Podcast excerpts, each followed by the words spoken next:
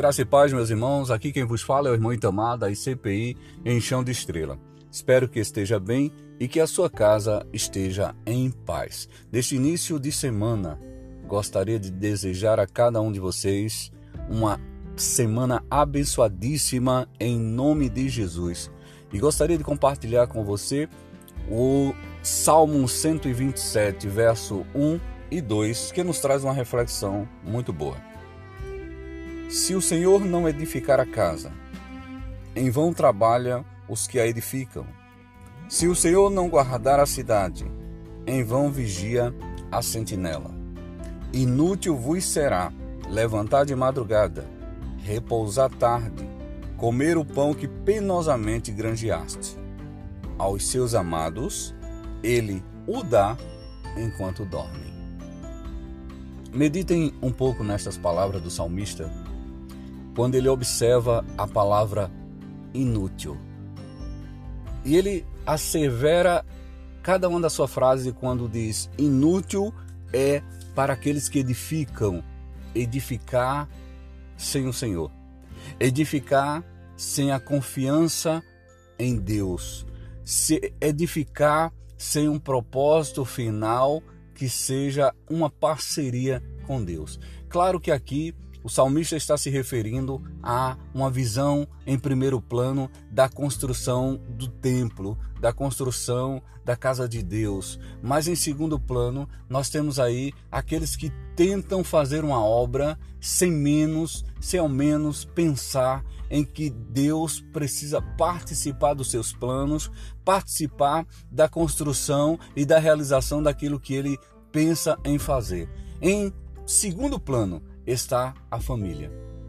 E o salmista nos faz realmente pensar na construção de uma casa. E você sabe muito bem que em, quando se fala em casa na Bíblia, há uma referência à estrutura familiar. Há uma estrutura em que você está. Então, família, edificação, é casa, tudo está relacionado a um hábil construtor que ele de ser inútil a todo aquele que tenta fazer isto sem a participação de Deus, sem a presença de Deus, sem o consentimento de Deus, sem a direção de Deus. É inútil tentar construir, é inútil tentar formar uma estrutura sem que Deus esteja presente.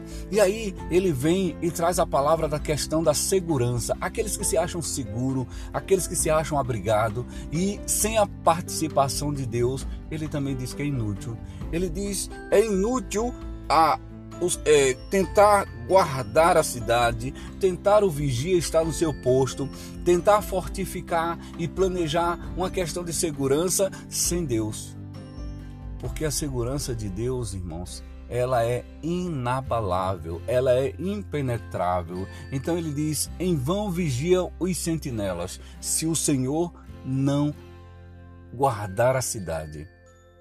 Se o Senhor não guardar a tua vida, se o Senhor não proteger a tua vida, o carro blindado não resolve, a arma não resolve, o colete não resolve, nenhum tipo de proteção, nenhum tipo de segurança se tornará viável sem a participação do Senhor na tua vida.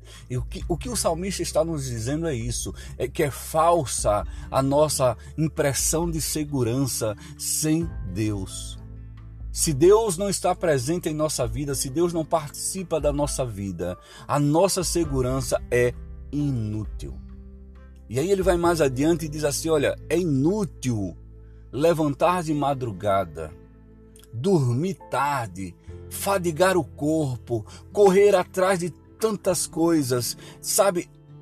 Gastar horas e horas num trabalho penoso, num trabalho árduo, esforçando com o objetivo de ir mais adiante, de ganhar mais, de se estabelecer, de crescer. Se o Senhor não participar deste plano, se o Senhor não estiver na frente deste plano, se as mãos do Senhor não estiver contigo, será em vão. Ele, ele diz assim: é penoso comer deste pão, é inútil todo o esforço.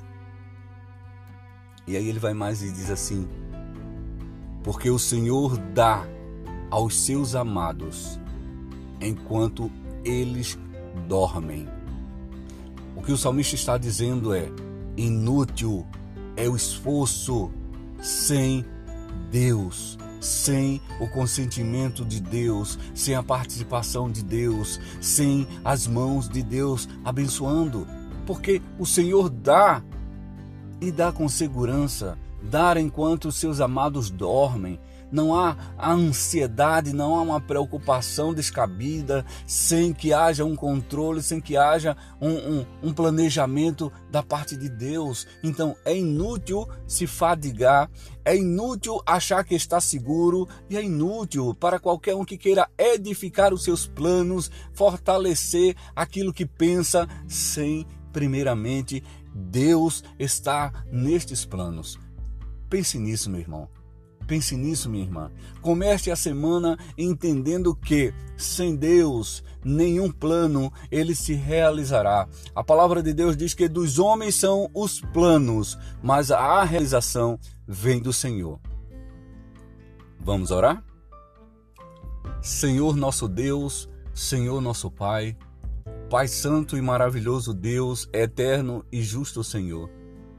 Pai, neste início de semana, gostaria de te pedir para que nos perdoe novamente, para que nos estenda a sua graça e a sua misericórdia e nos perdoe, nos conceda, Pai, paz neste dia, em saber que estamos sendo perdoados por Ti, que, embora sabendo dos nossos erros, das nossas transgressões, o Senhor nos ama e o Senhor nos, de, o Senhor nos dá a tua graça para podermos ser perdoados segundo o sacrifício de Cristo na cruz.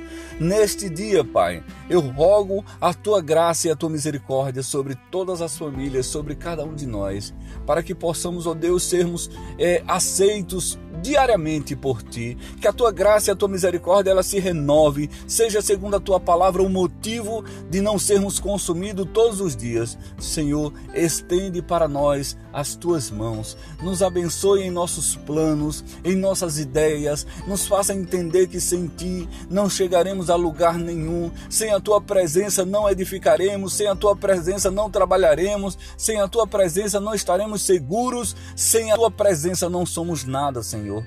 Por isso, Pai, eu te peço, neste dia, nos abençoe, nos faça, Senhor, sentir a tua presença durante todo este dia, durante toda esta semana, durante todo esse mês, esse ano. Fica conosco, Senhor, nos abençoa para que possamos testemunhar do teu nome, para que possamos falar da tua palavra, para que possamos entender, ter conhecimento acerca de ti, da tua palavra, para que possamos, ó Deus, abrir as nossas bocas com entendimento. É o que te pedimos neste dia, Senhor, que nos abençoe e que estenda a tua graça e a tua misericórdia nos perdoando, em nome de Jesus, em nome de Jesus.